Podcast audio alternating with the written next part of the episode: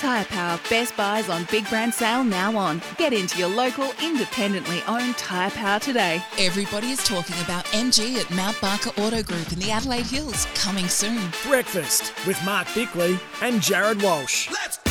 thirteen minutes to eight on this Thursday, going for thirty-eight degrees today. Before we head to Dizzy Gillespie, oh four two seven, one five four, one six six. Bix, uh, Josh from Aldinga Beach loves the lawn talk. So oh, love, I love Aldinga Beach. What a great place. There the might be a new show coming up. A Mark Bickley talks lawn every morning. I wouldn't have thought so. Okay, let's talk cricket because uh, it's been a mixed results week for our South Australian Redbacks after a fantastic Shield victory. Didn't go our way against the Warriors of Western Australia last night, but the man who is in charge to tell us all, Jason Gillespie. Morning, Dizzy. Thanks for joining us on S E N S A. No, no worries. Thanks, Jared. G'day, Dick. Hey, uh, how are you, Dizzy? Uh, firstly, congratulations. Let's move back and talk about the Shield cricket first and foremost, because you've finally been able to put some consistent performances together on end and you're getting some rewards. Yeah, we are. I, I think we, we obviously we won the game before the Big Bash break down in Hobart. Um, you know, conditions were, were against us a little bit, um, and we managed to, we, we, we were sent in on a on a green mumba and, and managed to, to fight our way to a really competitive score, and then then our bowlers uh, did the job there. So I think we took a lot of confidence out of that performance. Um, and then obviously going against W A, who are ladder leaders and you know, quality side, um, you know, with great bowling options, batting deep. Uh, again, to be able to put a big score on the board after being sent in, um, on a surface that was just offering a little bit, was was really satisfying. And obviously Lendell Daniel batting at three.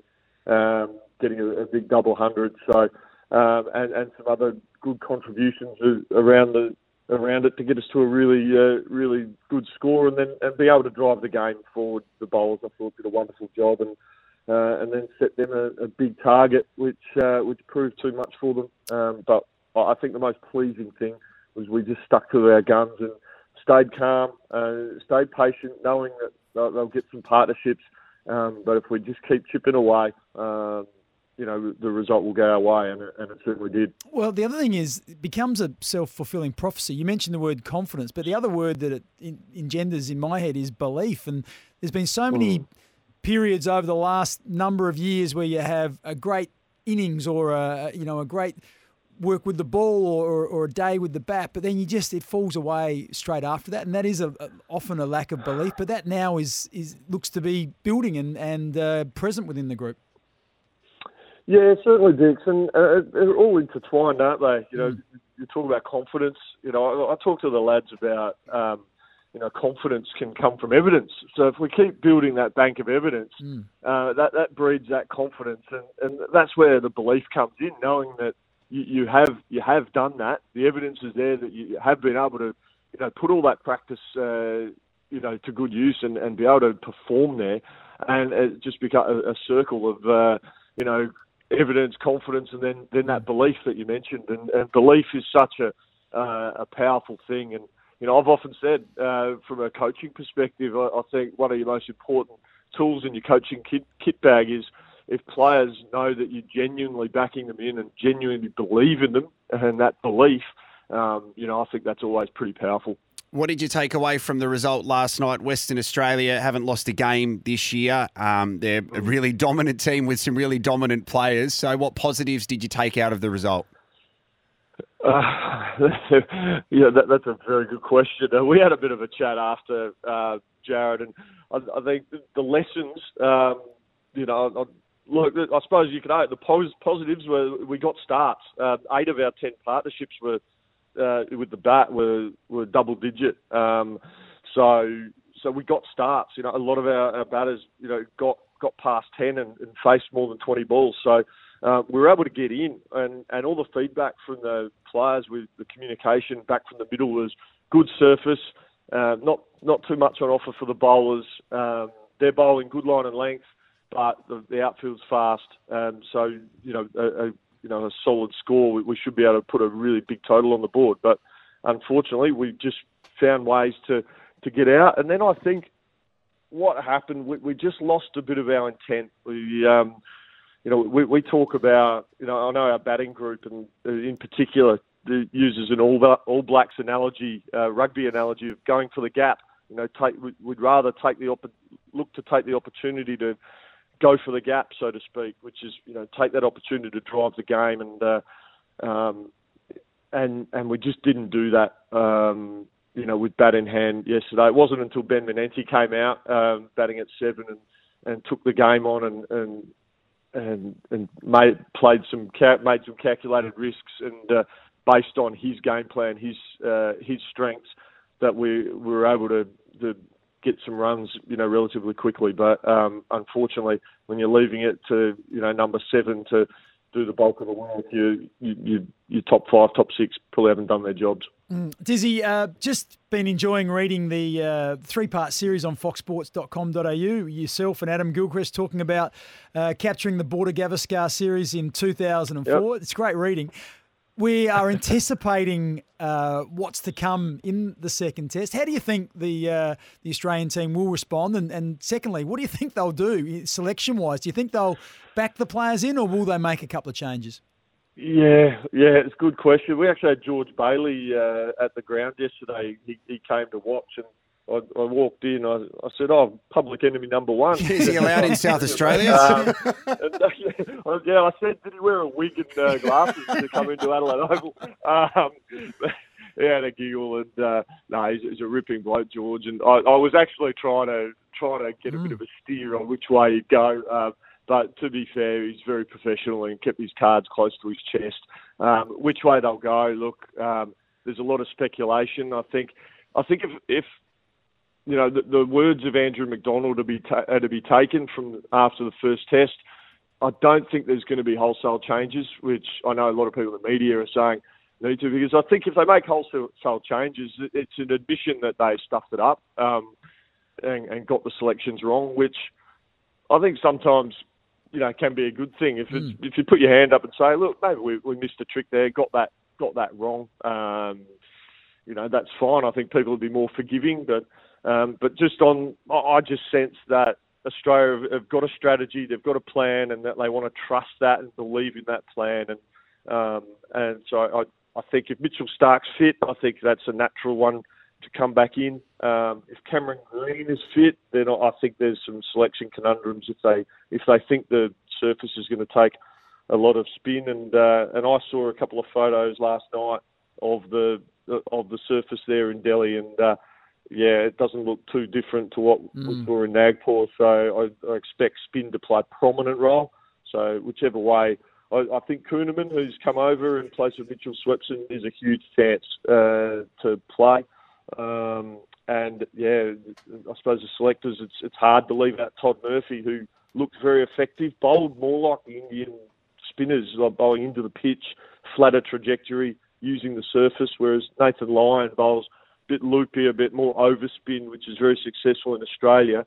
Um, but it, but I suppose on evidence from the first test, maybe not quite as effective on the surface. It doesn't bounce as much. Um, So, but you're not leaving out the GOAT. Um, mm. So, yeah, it's going to be an interesting see which way they go. It is indeed. I would love your insights, Dizzy. Thanks for having a chat with us, and good luck again with the Redbacks.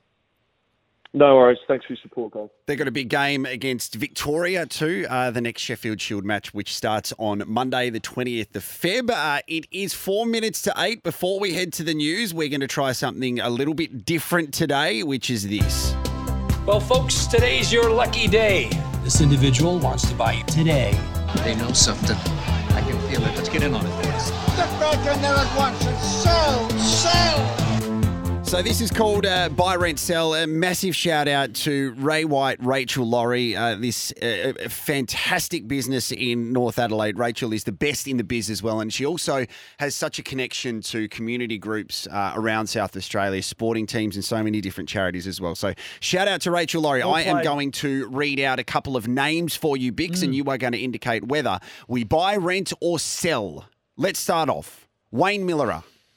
That's a buy for me. Uh, and on the back of really what Matthew Nick said, he said the player who has impressed him most this preseason is Wayne Millerer. He's fit. He didn't look fit last year. He was coming off two missed or two full seasons missed with um, patella issues. Now he looks like he's uh, past all that.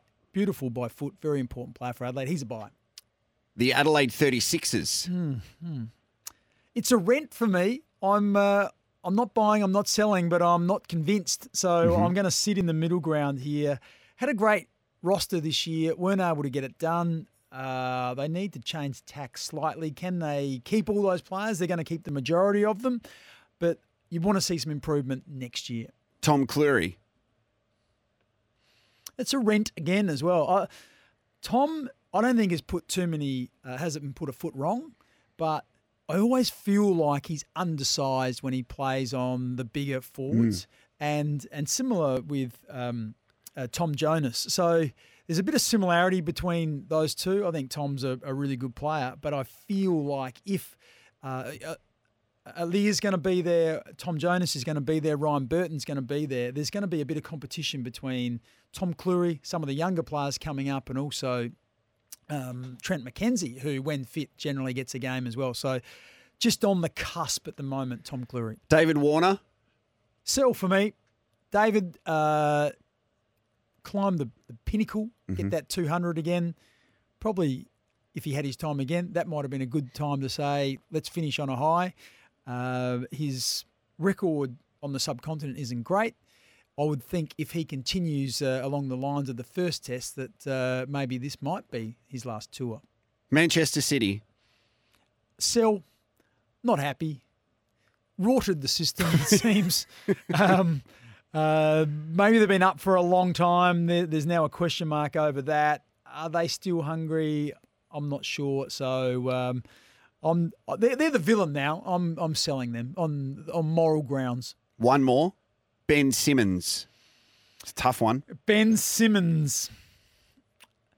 I think there's a bit of, uh, if I've been critical of the Australian cricket team mm-hmm. for lacking a bit of grit, I think Ben needs to find a bit of grit as well. I think that would uh, that would help his game, and it would help people that really want to support him and get behind him. I think that would help that as well. So are you selling him? I'm selling him. I think I agree with you. I mm. think that I listened to a podcast yesterday and there's a sign of the faith that the Brooklyn Nets have in Ben Simmons where they lose Kevin Durant, they lose Kyrie Irving, and Ben Simmons is still coming off the bench. Mm. Has it all come too easy for Ben Simmons? I I feel that he defensively is one of the best in the league, mm. but in a league where you still need to score points and make mm. good decisions, um, yes, it's come easy. And when the challenges have come his way, um, he's he's struggled, mm. and he just hasn't found his place in the league. Yeah. When I say has it all come too easy, I mean you get drafted and literally set up, you're secure. You know, like yeah. the, the money just flows. Uh, and sometimes it flows before you've even really earned it or got – not earned, that's, that's not right. He's, he's definitely earned it with all the work to get there. But the results haven't really – he hasn't really performed on the biggest stage with any consistency really to perhaps justify that, that huge paycheck. The way he's going to win over the Australian public is put on a Boomers jersey exactly. and play for Australia, mm-hmm. and that solves a lot of problems straight away, and then we become part of the Ben Simmons fan club. Straight away, you've got the opportunity, you've decided you're going to play for Australia, play for the Boomers, and then we will all be buying Ben Simmons jerseys. That's it's it. As simple as that, I reckon. Sit on the plane next to Patty Mills That's and exactly have a chat. Right. It is eight o'clock on SENSA Breakfast, thirty-eight degrees today. Here's your news.